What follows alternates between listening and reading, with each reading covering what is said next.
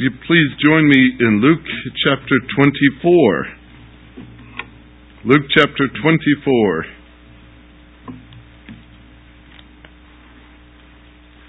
I'd like to start in the very first verse. Start reading to you here. Incredibly wonderful passage. Luke 24 starts in verse 1. But on the first day of the week, at early dawn, they came to the tomb, bringing the spices which they had prepared. And they found the stone rolled away from the tomb. But when they entered, they did not find the body of the Lord Jesus. While they were perplexed about this, behold, two men suddenly stood near them in dazzling clothes, clothing. And as the women were terrified and bowed their faces to the ground, the men said to them, Why do you seek the living one among the dead? He is not here, but he has risen. Remember how he spoke to you while he was still in Galilee, saying that the Son of Man must be delivered into the hands of sinful men and be crucified, and on the third day rise again?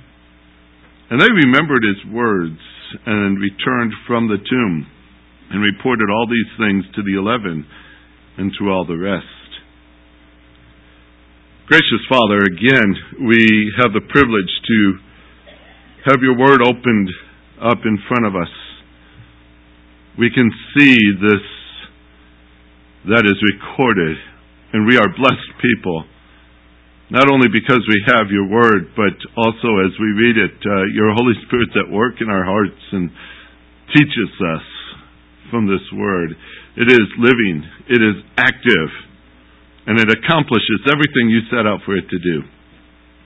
And our Savior is living and even now interceding on our behalf. The power of God is great, and it's testified to by this resurrection that we celebrate here today. So as we open up your word today, as we put ourselves in this scene from so many years ago, remind us again of how great you are and what you have done that we may remember and that we may also worship you as we ought to. May this be something that warms our heart because we have spent time with you. Pray this today in Jesus' name. Amen.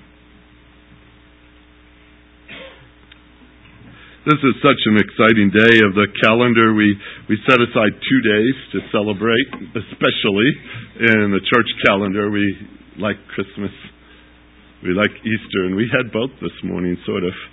A little white Easter. How often do we say that? But what a what a great celebration! You know, for two thousand years, practically, uh, the believer has shouted, "He is risen," and this will not be the last time either. For when I read in Scripture we have this picture of eternity set before us, and there we will be with that living one that we celebrate today. The one who's told John at one time, I was dead, but behold, I am alive forevermore, and I have the keys to death and Hades. So there's something exciting about a, a resurrection, right? Of course there is. Wake up. You say, boy, we might need one here this morning. There's something great about a sunrise, though there's no sun. These kind of things are are are like freshness to us, I guess. Uh, they come like a new start, don't they? Some people uh, like mornings especially because it's a new start for a day and and maybe you're not a morning person, but those who are, they just can't wait to. It's kind of like the starting gun goes off. They're excited about their day and they they face it with enthusiasm. They sometimes might have that bright cheerfulness on their face. They might uh, uh, just seem happy uh, with the expressions that uh, say, I'm ready to encounter what the Lord has for me this day. How often do we wake up and say, This is the day that the Lord has made, I will rejoice and be glad in it? Well, this excitement that we talk about here this morning, we like to transfer it back to that first Sunday, don't we?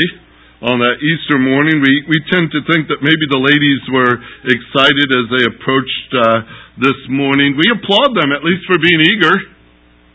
They were out early, according to our text we just read in verse number one.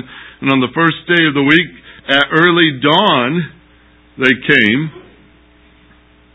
Now, if you read John's gospel, you would say it was still dark. It was that early that they had approached the tomb. And so, in one sense, we would commend these ladies for being out so early. After all, where's the other disciples? Where are they that morning? We don't have uh, exact locations for all of them. Some, and some of the gospel accounts have them in their homes and, and in different places. And some, as Luke would record later in the morning or early day, they start to travel to Emmaus. And then some later we know were gathered together and even locked in the room for fear of the Jews. So we have some interesting accounts for all these other people, but it was the ladies who came to the tomb first thing in the morning. Doesn't appear that anybody else anticipated that. So we commend them. We commend them in that for being early, like being first in line. Always think there's a reward for that, right? Uh, like those early to a sale, like those who come 30 minutes before the service. We commend people like that, don't we? Because they're eager, they're excited. But before we paint the scene that would suggest they knew what was happening, let's go back to Luke chapter 24 and see why they were there. It says they were bringing the spices which they had prepared. Now, honestly, this is a deflation to our excitement. When you put yourselves in their sandals as they approached that cemetery that morning, they came early, but they came so that they could uh, prepare a body for burial. They came to find a dead man. That's what they expected. Like all the other tombs there that were carved out of the rock,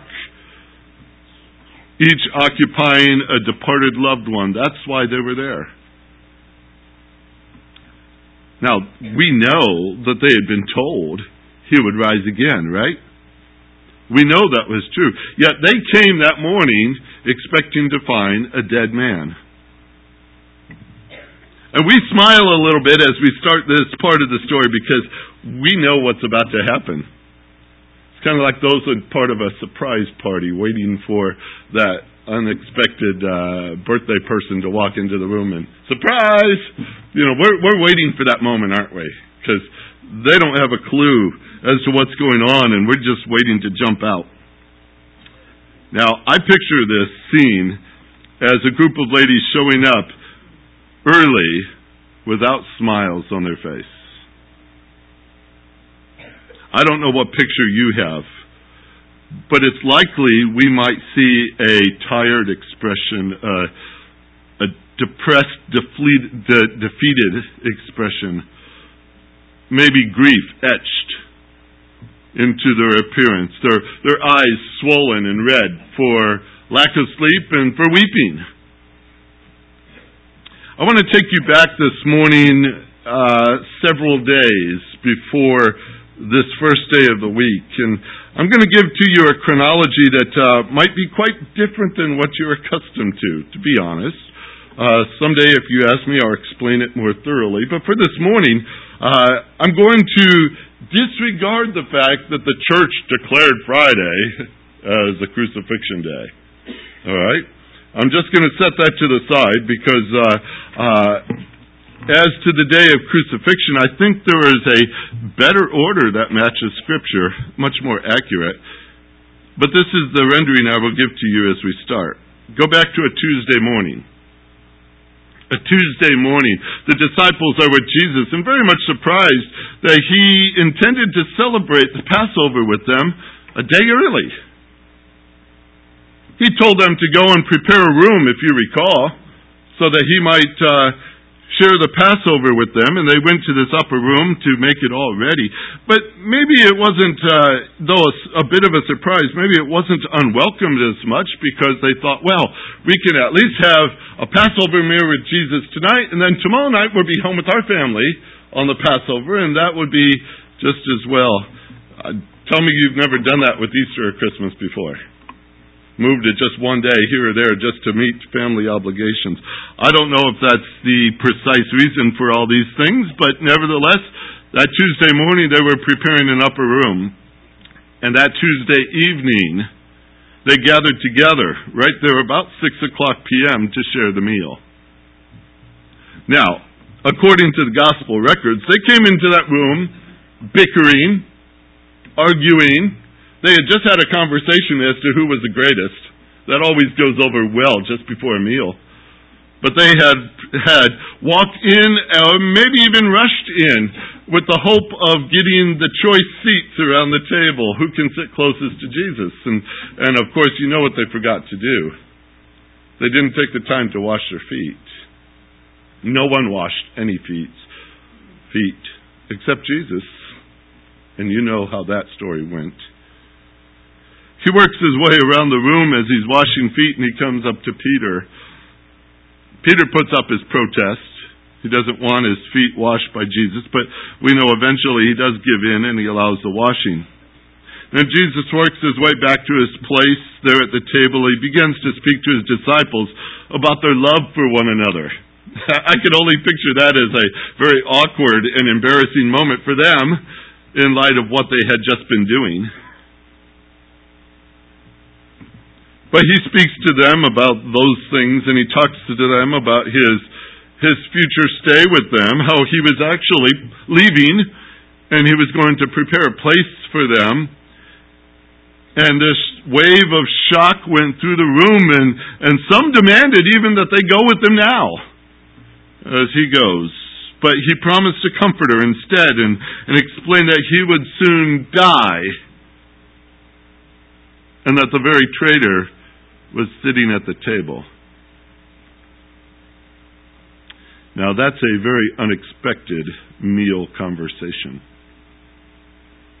Perhaps even more unexpected, I would think, was that after this meal and their stomachs were full and the day had long expired, Jesus uh, desired to go over to the Garden of Gethsemane to pray, to have a prayer meeting. And they went along and they followed, but you know they couldn't stay awake. He found them asleep so many times. And moments later, the garden was ablaze with torches.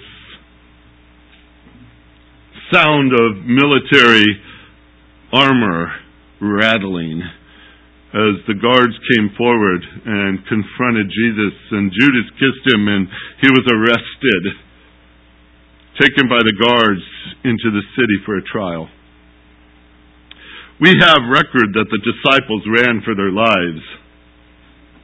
Some of them were willing after they ran to turn around and come back and try to keep a distance, but they followed behind as Jesus was led into the place of trial. But as for the others, have you ever thought where they might have gone? Would they have run down the street to the home of some of the women? What a surprise that would be. For as far as the women would have known, there was a meal prepared and the disciples were going to be gathered together, but now this frantic pounding on the door and this loud voice saying, He's been arrested! He's been arrested. What a, what a shock would go through your heart to hear that.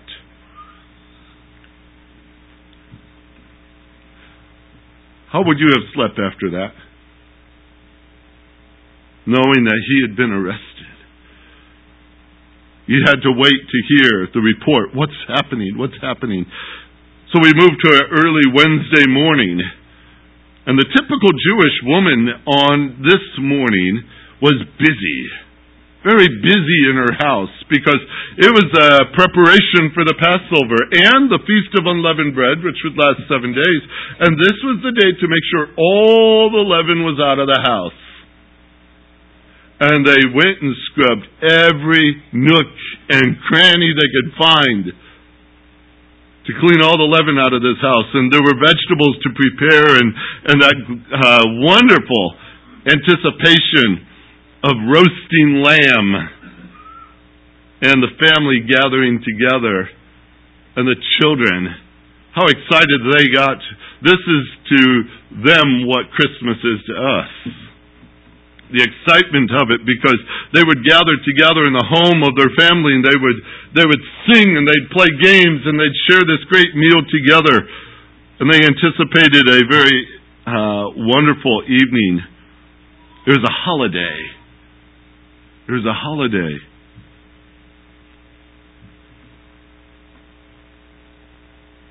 But these ladies here this morning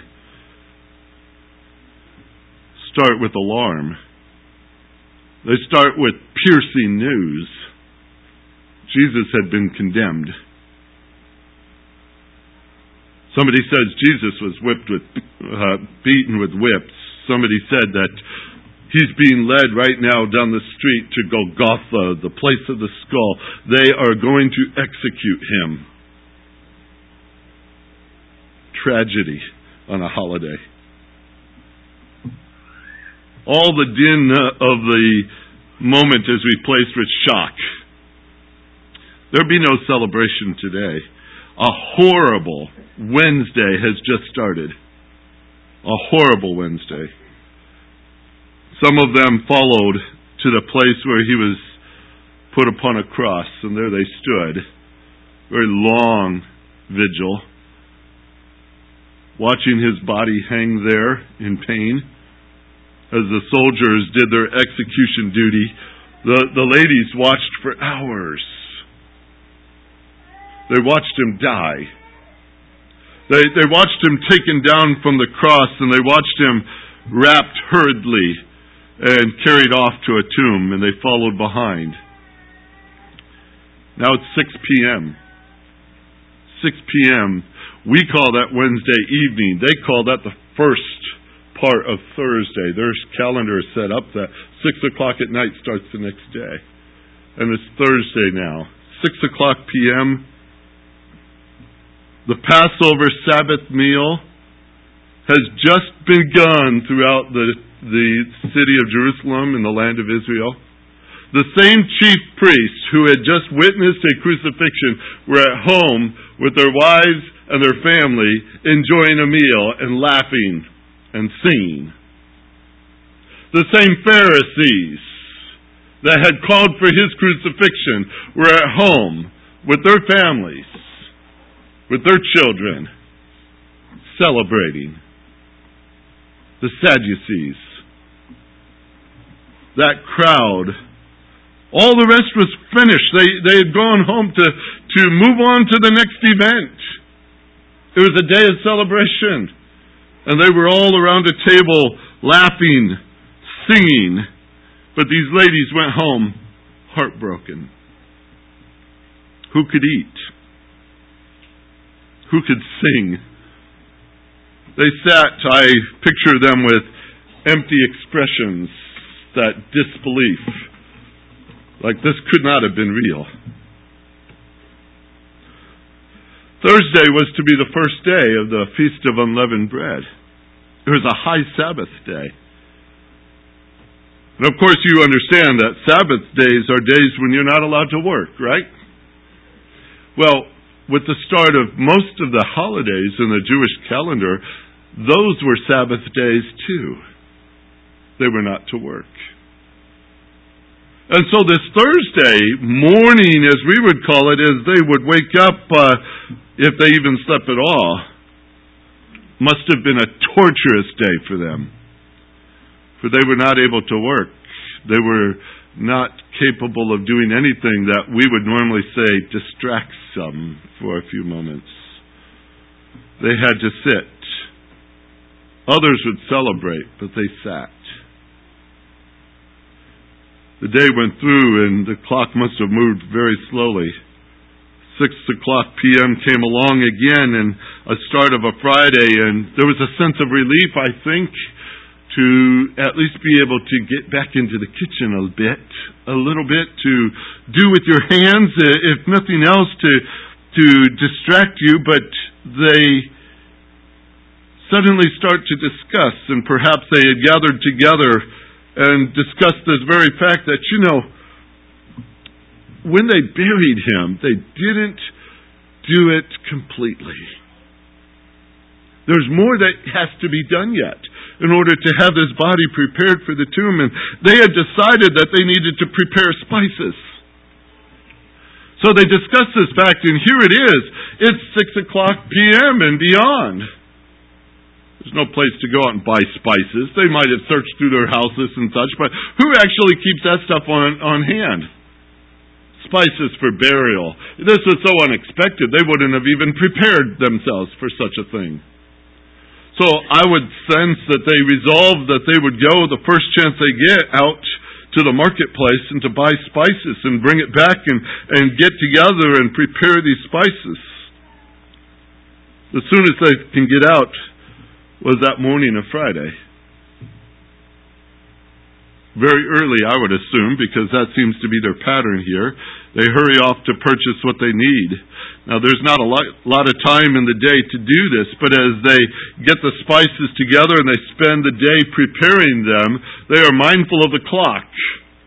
The clock is ticking towards 6 o'clock, and 6 o'clock p.m. is the start of the Saturday Sabbath.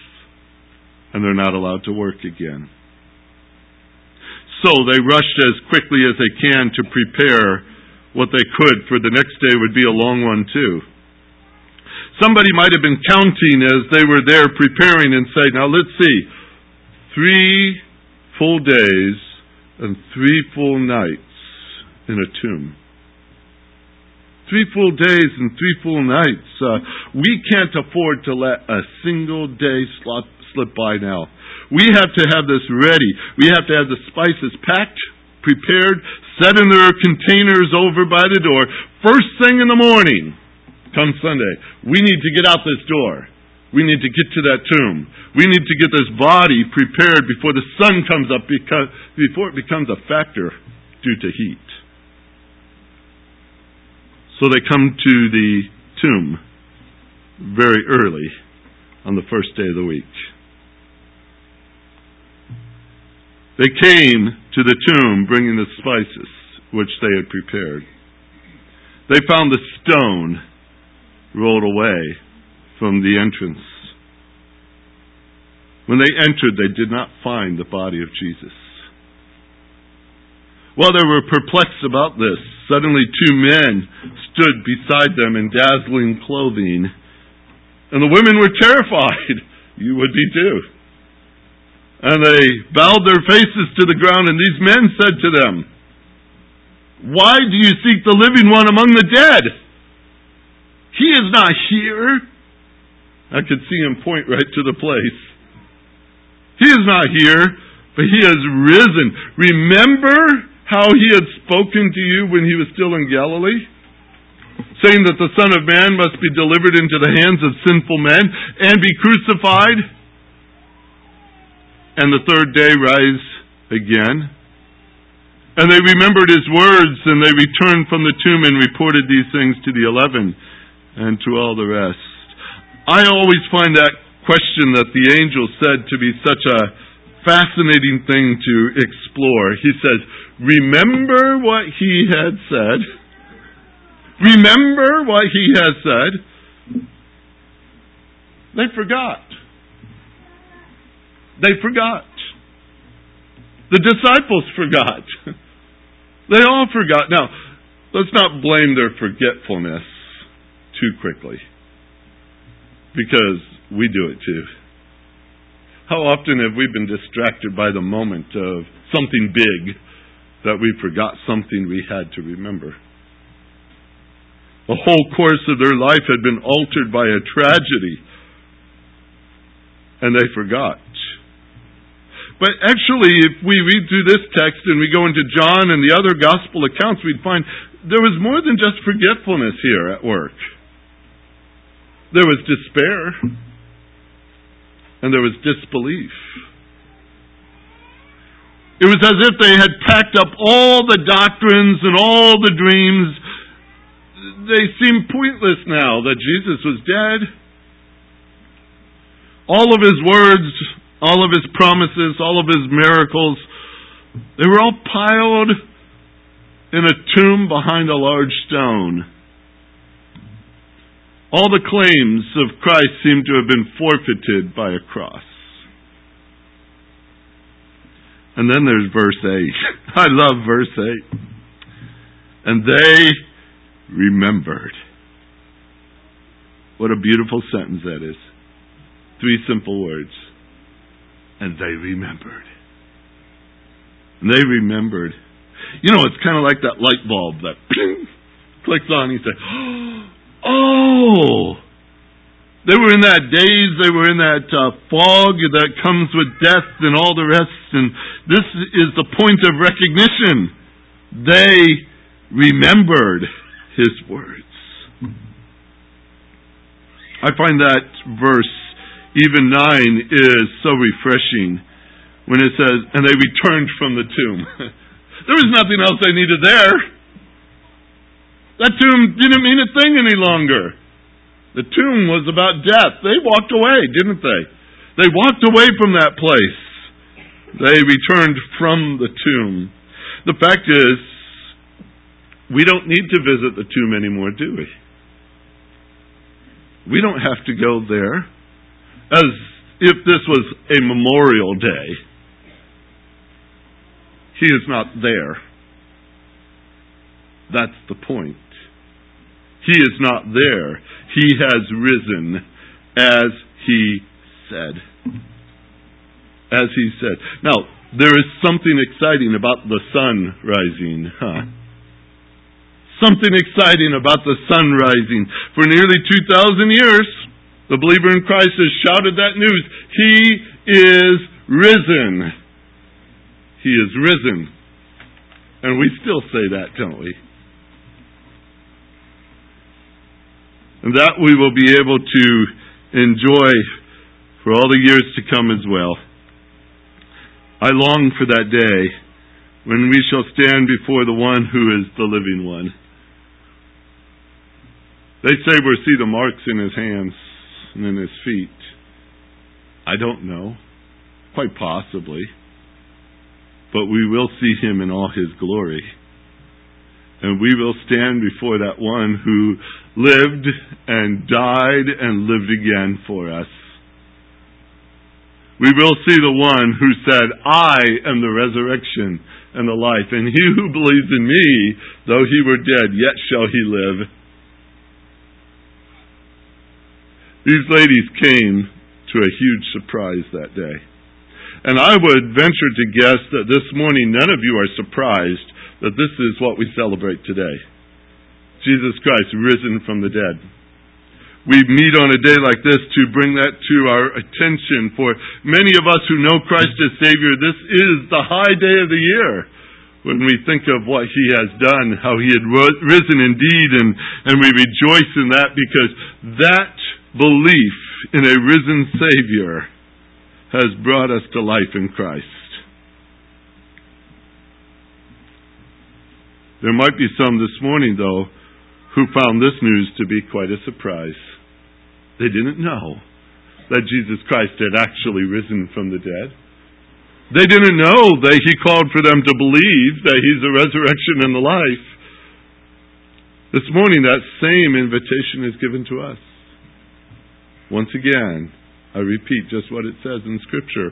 He, he calls, called Martha, Do you believe this?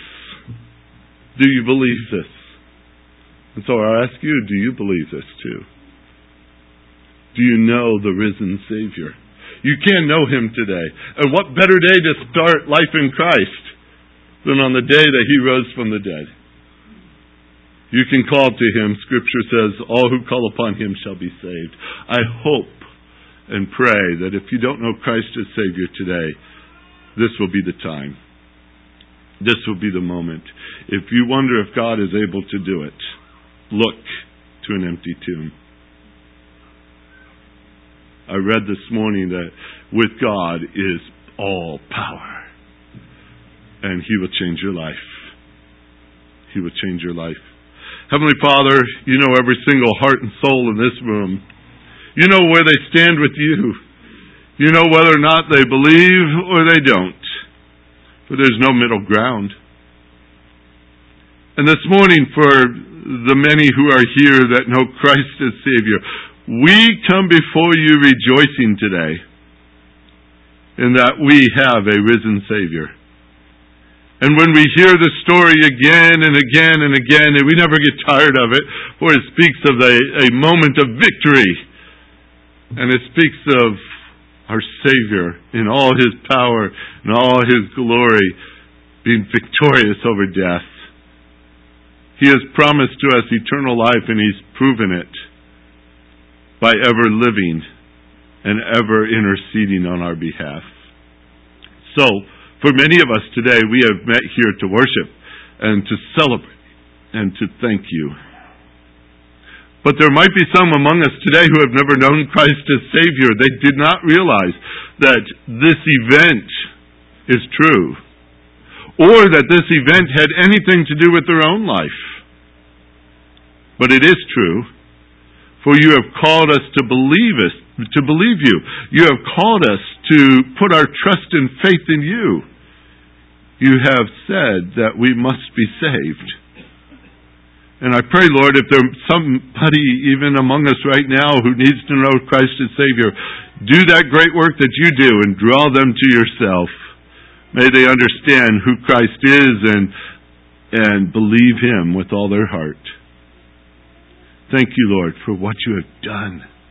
We rejoice in the resurrection of our Savior. We give you the praise for it all. In Jesus' name, amen.